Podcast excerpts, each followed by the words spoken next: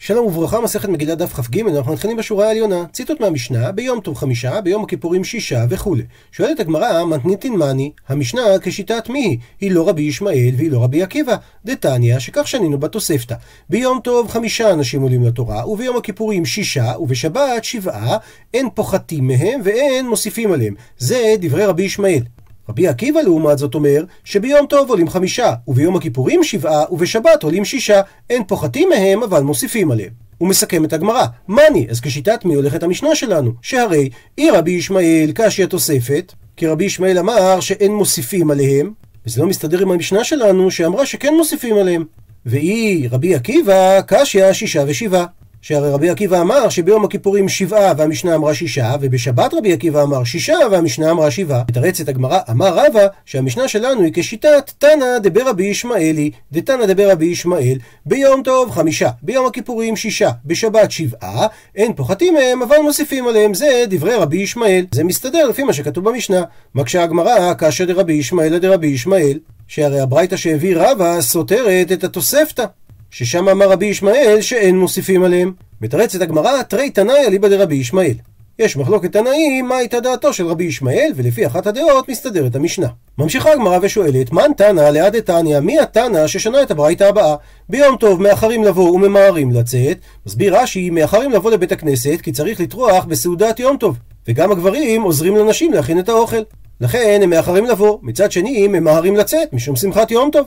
ביום הכיפורים ממהרים לבוא ומאחרים לצאת, שהרי אין אוכל, ובשבת ממהרים לבוא וממהרים לצאת. שהרי בשבת תנו את הכל מערב שבת, לכן יפה למהר ביתן לקרות שמע כוותיקין, אבל ממהרים לצאת משום עונג שבת, כמו שאומרים, מי שטרח בערב שבת יאכל בשבת. עד לכאן לשון הברייתא, שואלת הגמרא, אימה, אולי נאמר שהברייתא היא כשיטת רבי עקיבא, דאית לגברי יתרה. שהרי הוא זה שאמר שביום הכיפורים יש שבעה אנשים שעולים לתורה. וזה תואם לברייתא שאמרה שביום הכיפורים מאחרים לצאת. מתרצת הגמרא, אפילו תימה, אפילו תאמר שהברייתא כשיטת רבי ישמעאל. והסיבה שביום הכיפורים מאחרים לצאת, דנפי סידורא דיומא. שסדר תפילות היום ארוך, ולכן ביום הכיפורים מאחרים לצאת. ושואלת הגמרא, הני שלושה, חמישה ושבעה כנגד מי? שלושת הקוראים בתורה, בימים שני, חמישי ובמנחה בשבת. חמשת הקוראים בתורה, ביום טוב, ושבעת הקוראים בתורה בשבת, כנגד מי תקנו אותם? ותוספות אומר שלגבי השישה אנשים שקוראים ביום הכיפורים, הגמרא תשאל בהמשך, ואם נשאל, מדוע לא שואלת הגמרא לגבי ארבעת הקוראים בראש חודש, כנגד מי תקנו אותם, ואותו דבר ארבעת הקוראים בחולו של מועד, יש לומר, אומר תוספות, שברור לגמרא שכאשר יש תוספת של קורבן מוסף ביום, זה אומר שמוסיפים לפחות אדם אחד בקריאת התורה, אבל לא יותר. ולכן רק על התוספת המרובה יותר, על החמישה של יום טוב, על השישה של יום הכיפורים ועל השבעה של שבת, שאלה הגמרא. והסיבה שהיא שאלה גם לגבי השלושה, זה בעצם מיותר, כי הגמרא בדף כ"א כבר שאלה את זה. אבל אגב זה שהיא שואלת על החמישה, השישה בהמשך ועל השבעה, היא שאלה גם על השלושה. ועונה הגמרא, פליגי בה, נחלקו בדבר רבי יצחק בר נחמני וחד דאימי ועוד אחד איתו, ומנו, ומי זה רבי שמעון בן פזי. ואמרי לה, ויש שגורסים את זה הפוך, שמי שנחלק זה רבי שמעון בן פזי וחד דאימי ועוד מישהו איתו, ומנו, ומי זה היה רבי יצחק בר נחמני. ואמרי לה, ויש אומרים שאותו אחד שהיה איתו זה רבי שמואל בר נחמני. אין פה מחלוקת עקרונית מי אמר מה, אלא השאלה היא מי החשוב ומי הנלווה אליו. ולתשובה עצמה, חד אמר כנגד ברכת כהנים, וחד אמר כנגד שלושה שומרי הסף, חמישה מרואי פני המלך, שבעה מרואי פני המלך. הוא מסביר רש"י, ברכת כהנים זה שלוש תיבות בפסוק ראשון של ברכת כהנים, חמישה בפסוק השני של ברכת כהנים, ושבע תיבות בפסוק השלישי של ברכת כהנים. והדעה שאומרת חמישה מרואי פני המלך, שבעה מרואי פני המלך, זה לפי מה שכתוב במגילה, שבעת שרי פרס ומדי. שמהם יש חמישה שהם יותר חשובים, כמו שמופיע בסוף מלכים. והשלושה זה שומרי הסף, שגם זה מופיע בסוף ספר מלכים. אז כנגד השומרים הללו, תקנו את אלה מעין דבר מלכות. תוספות מקשה על פירוש רש"י, שקשה לומר שתקנו חכמים כנגד עניינו של רשע כמו אחשורוש, לכך הוא מביא את פירוש רבנו תם, שאותם הכתובים בספר ירמיה ובמלכים, הם אלה שכנגדם אמרה הגמרא שלושה, חמישה ושבעה. וממשיכה הגמרא, תני רב יוסף, שנה רב יוסף. שלושה, חמישה ושבעה, שלושה שומרי הסף, חמישה מרואי פני המלך, שבעה רואי פני המלך. אמר לאביי, שואל אותו אביי, עד העידנא, עד עכשיו, מה איתם הלא פריש לנמר? למה לא הסברת לנו את זה? אמר לי, עונה לו רב יוסף, לא הווי ידענא דצריכתו לי. לא ידעתי שאתם צריכים את הדבר. ומי באית ומיני מילתא ולא אמרי לכו? האם יש משהו ששאלתם אותי ולא עניתי לכם? ובאותו עניין ממשיכה הגמרא, אמר לי יעקב מנעה לרב יהודה. ומעיר תוספות שלא ניתן להסביר שמדובר פה על יעקב המין, דהיינו הנוצרי, אלא צריך לומר יעקב מצע. כי אם היה מדובר על יעקב המין, אז לא היו מזכירים אותו בשמו, שהרי כתוב שם רשעים ירכב. וכך הוא שואל את רב יהודה, הנשישה דיום הכיפורים כנגד מי? אמר לי, עונה לו רב יהודה, כנגד שישה שעמדו מימינו של עזרא, ושישה שעמדו משמאלו, שנאמר, פסוק בנחמיה נקרא בפנים, ויעמוד עזרא הסופר על מגדל עץ אשר עשו לדבר, דהיינו לקריאת התורה, ויעמוד אצלו מתתיה ושמע ועניה ואוריה וחלקיה ומעשיה, כל אלה על ימינו, ומשמאלו פדיה ומישאל ומלכיה וחושם, וחשבדנה זכריה משולם. ושואלת הגמרא, הני שבעה הבו, הרי יש פה שבע שמות ולא שישה.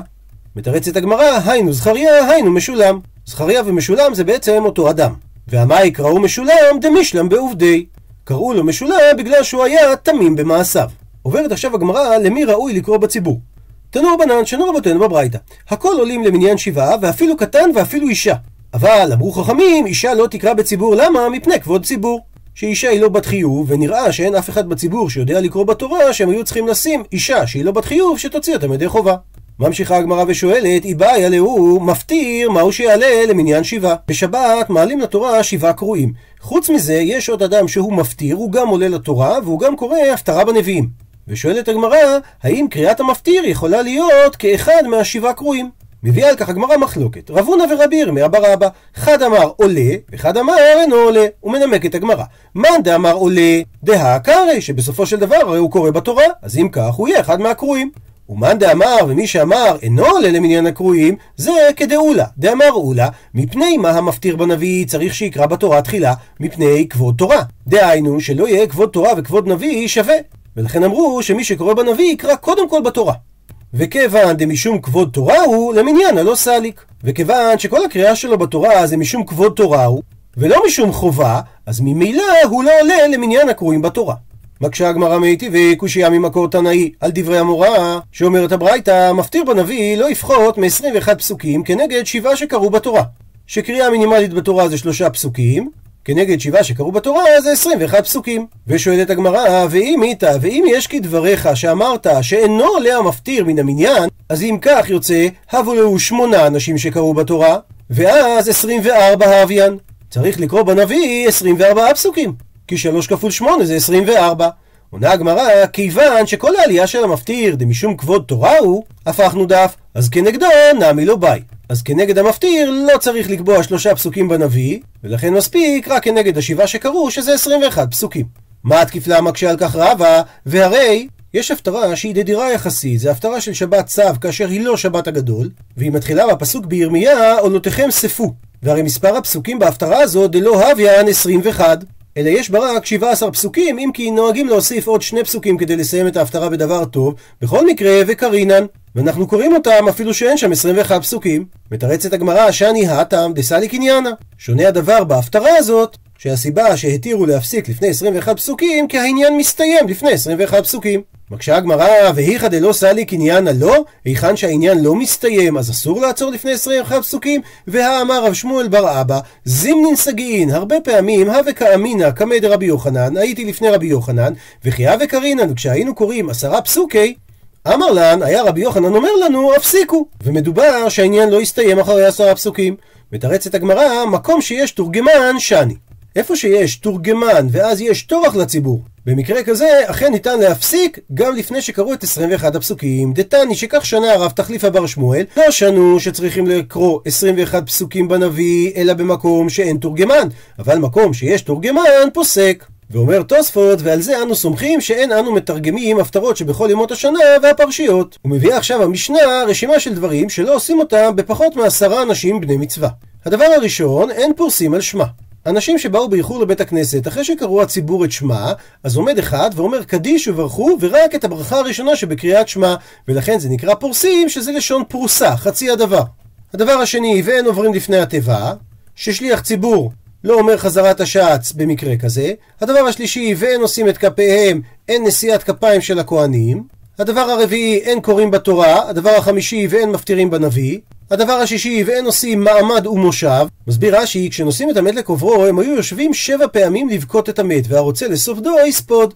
וכך שנינו במסכת בבא בתרא, אין פוחתים משבעה מעמדות ומושבות למת, כשכל פעם שרוצים לעמוד אומרים עמדו יקרים עמודו, וכל פעם שרוצים לשבת אומרים שבו יקרים שבו. והדבר השביעי, ואין אומרים ברכת אבלים, והגמרא תפרש על מה מדובר. הדבר השמיני, ותנחומי אבלים. מסביר רש"י, כשחוזרים מבית הקברות, עומדים ומנחמים את האבל, אז לא עושים שורה פחותה מעשרה אנשים. הדבר התשיעי הוא ברכת חתנים, והכוונה לשבע ברכות.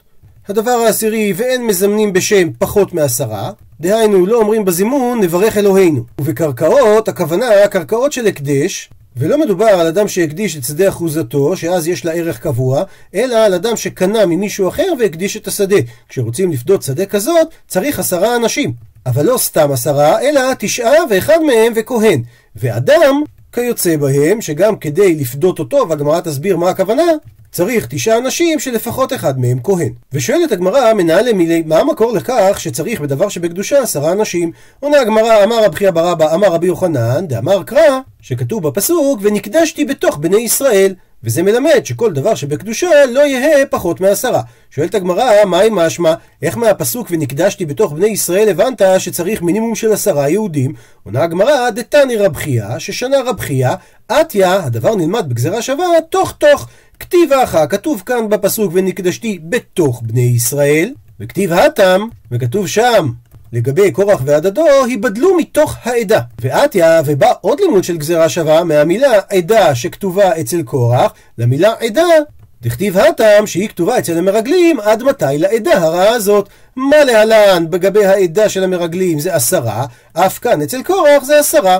זאת אומרת, כתוב ונקדשתי בתוך בני ישראל, המילה תוך נלמדת בגזרה שווה להיבדלו מתוך העדה שנאמר אצל קורח, ואצל קורח מדובר על עשרה אנשים, כי זה מושווה למרגלים שכתוב עד מתי לעדה הרעה הזאת. אז המילה עדה במרגלים מלמדת לנו מידה עדה אצל קורח, והמילה תוך אצל קורח שמדברת על עדה, דהיינו על עשרה אנשים, מלמדת ונקדשתי בתוך בני ישראל שמדובר על עשרה אנשים. ציטוט מהמשנה, ואין עושים מעמד ומשה פחות מעשרה, מסבירה הגמרא. כיוון דבאי למימר, כיוון שצריך להגיד בעמידה ובישיבה, עמדו יקרים עמודו, שבו יקרים שבו, אז בציר מעשרה, פחות מעשרה אנשים, לעבור אחרה.